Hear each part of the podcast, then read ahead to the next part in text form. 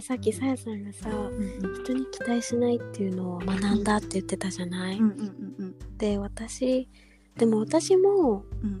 人に期待しちゃうところはちょくちょくたくさんあるのね、あるよね。うん。で、も、うん。唯一今までうん。今21歳だけどうん。特に大学入って、あ人とちょっと違うなって思ったなんか鈍いなって思ったのが時間、なんか待たされることだったの？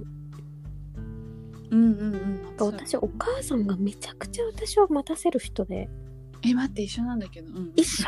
めっちゃ一緒。なんかさ、もう絶対間に合わないの？予い定わかるわかる。絶対来ないの。うんうんでなんかうん高校とか中学とかうん。部活の後迎えに来てくれるとかも絶 対来ない。わかる。平均1時め間とか。わかる。あの私もさあのなんだっけあの防災訓練的なやつでさ9はいはいはい。月1日になるとさ、うん。あの多分東京の人は9月1日になるとねなんかあの、うん。お母さんがねあの地震起きた時を想定して迎えに来るっていうのがある。えーそうなマジでうちの親来なくてさ。来たの本当に1時間半後とか毎回。マジ一番最後みたいわかるそうだよね。なめっちゃわかる。私なんかうん。でてかうちも親とかもそうでさあ、うん。親ってかごめんお父さんとかもそうでさ、マジであのだってあと10分で帰る大体1時間前ごめん今なんかあ聞こえなかった今。えっとねあのじじあと10分後に帰るはつまり1時間後っていう。すっごいわかるよ。あすっごい今今出るよって言って全然出てない。そうそうそうそうそうそうわかる。だからさ なんかさタイに行った時さ基本みんなそれないよ、そうなんだ。うん。えマジなんかよくあるのはあ今今ん？今から行くねは今からベッドに出るみたいな。でもさカラーの幅が広いんだよね。そうそうそうそう。確かに今から出てるよね。確かに。出ようとしてるよねそうそうそう。そう面白い。い。結構私は全然しかもなんか待てる人間なのよまあある意味そのおかげでわかるわかる慣れてるんだよそうねなんですよあの相手がきちっと来るなんてあんまりない。ってい。うしかもさ、多分さやさんも初めて会ったんだけど同じ人、なんかさお母さんってやっぱまた違うじゃん他の存在とうんなんかこう一番自分をこう守ってくれるじゃないけどうん。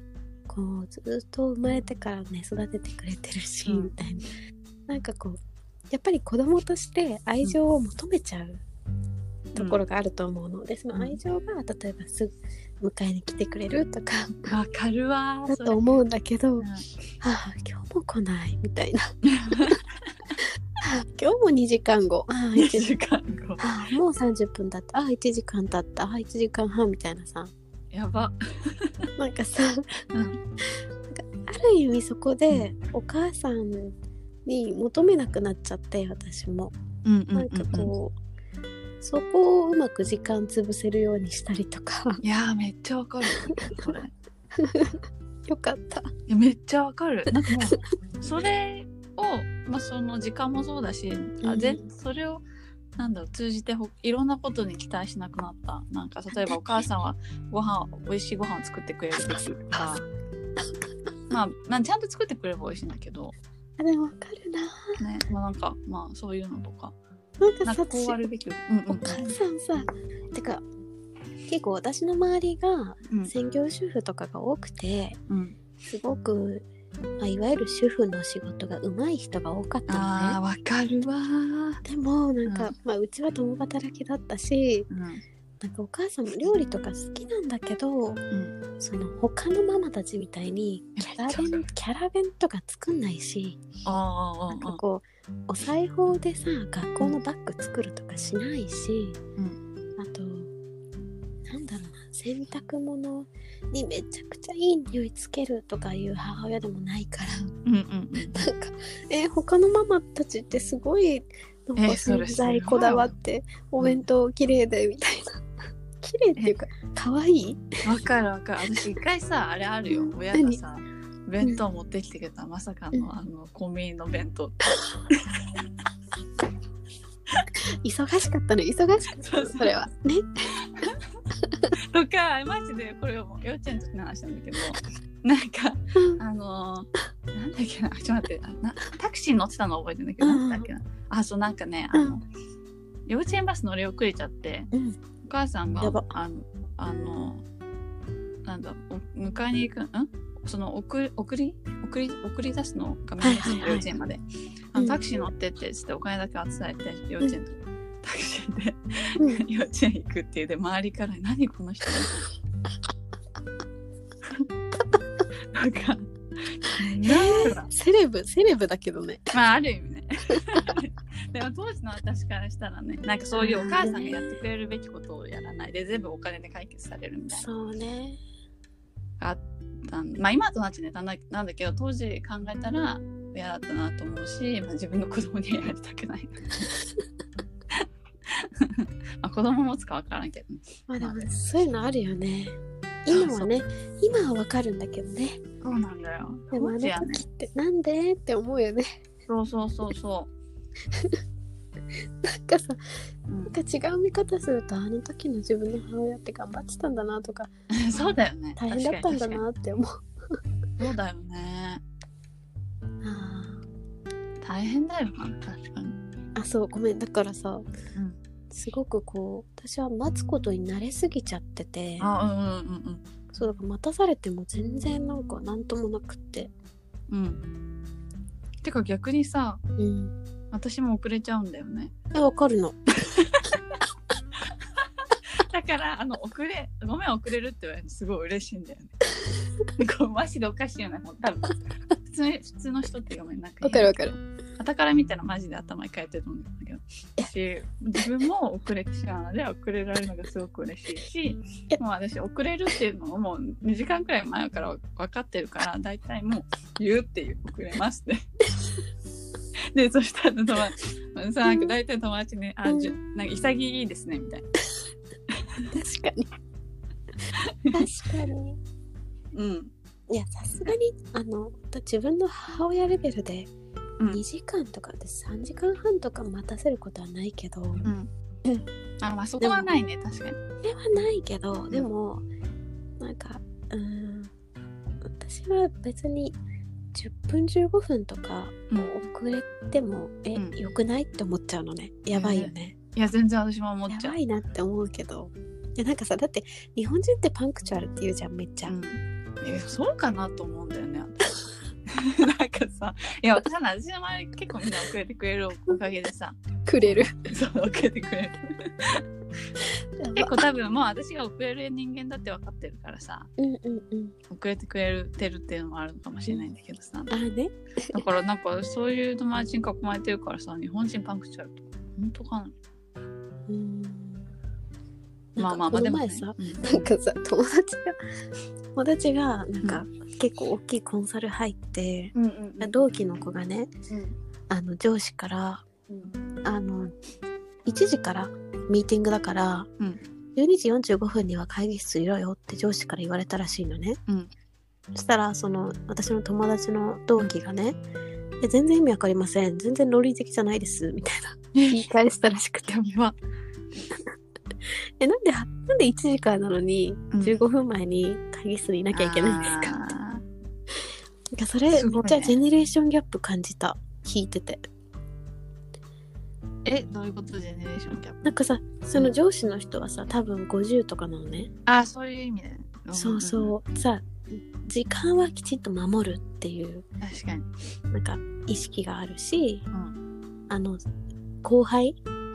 うん。部下にも15分前にはいろよって言ってくれないと困るからなって言ってるっていうのが なんか。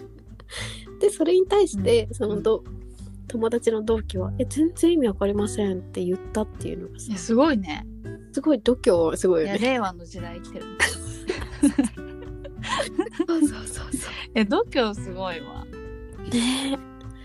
面白い。面白い,、面白いやつがいてよかったっていやーいいね。そういうもっとそういう人増えてくれたらもっと行きやすいんだけどな、私とか。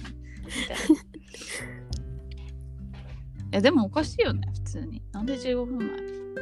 みたいな、ねえ。なんか。そっか。うん。なんかままあ早めにいた方が心のゆとりはあるかまあゆとりもしれないはあるね。確かに。うん。確かに焦るあー確かにな。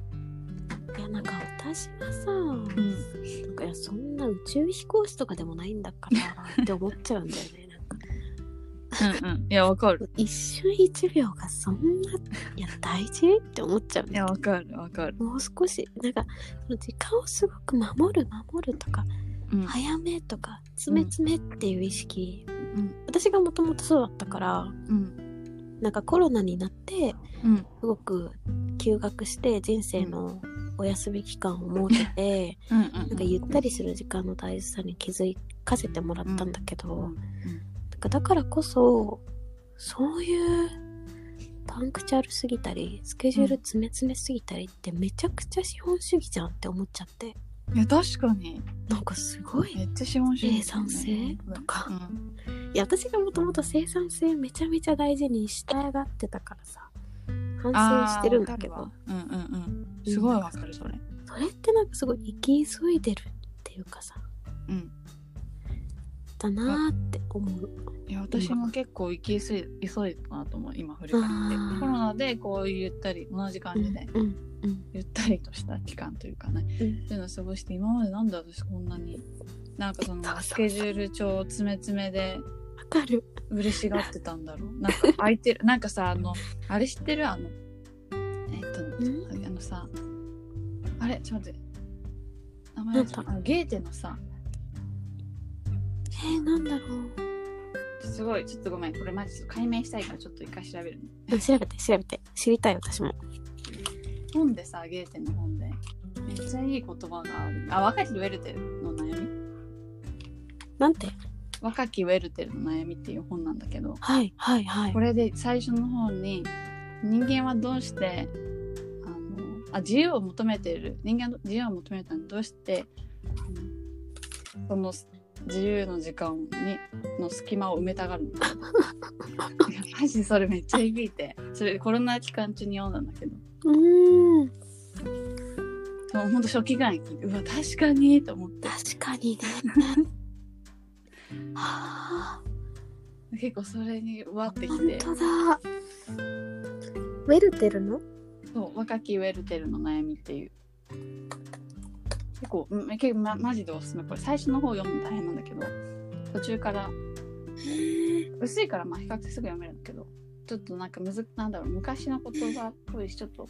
あなるほどね。ややこなんだろう。でもなんかね途中まで3分の1ぐらい読めば読めるんだけどまあいいや。すごいおすすめマジで。え結構読んで読んでよかった本。あそうなん結だ構上位。個人的に。へえありながとう、んかねこれなんかねそのもう1770年だから250年以上前なんだけすごいね。どなんかこれを読んでドイツの自殺自殺者が増えたんだって。嘘。その？社会現象になったみたいな。増えたの？そう増えたなって。なんかねそれめっちゃいいあの解説してる YouTuber いてちょっとそれも後で送るうん。あありがとうございます。なんかそのね結構その当時のドイツの社会情勢みたいなのを知って読んだ方がすごい入るなって私何も知らないで読んじゃったから。うん。えどういうことみたいなんだけどその人の動画後で見てあなるほどこういうね背景があったのかみたいな、そうなんだ。うんこれあれだねあの恋に悩む青年の話なんだね。あそうなんです。すごい悩む青年の話。そうなんだ。うん。うん。結構衝撃作だった私に。っていうかなんかささっきみたいなさ、うん。なぜその人間は自由を求めるのにその自由、空白の時間を埋めるのかっていうのを言いた感じだと、うん。なんかもう少しゆとりを持って生きようよみたいなメメッセージがあるのかなと思ったから、うん。そのドイツでいい方向に何かデータが動いたのかと思ったのね。あー なるほど、うん。そのあー例えば自己肯定感が若者の自己肯定感が上がったとかさうんうんうん。幸せと答える人が増えたとかかと思ったらまさかあーそう。まさかのね。そうそうそうそうそう。なんだろう。うーん。なんて言えばいいんだろうな物語全体的にはうん。もう歯みたいな。何みたいな。私の現代人からすると。そのウェルテルの悩みがマジでわけわかんないみたいな。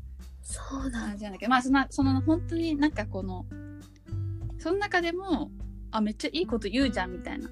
うん。のが何個かあってそれはあんまりなんだろう。物語の流れとは関係しないかもね。あそうなんだ。そうだから確かにそのなんかなんだろう。え違違和感というか。ねあでも、まあ、ぜひぜひ。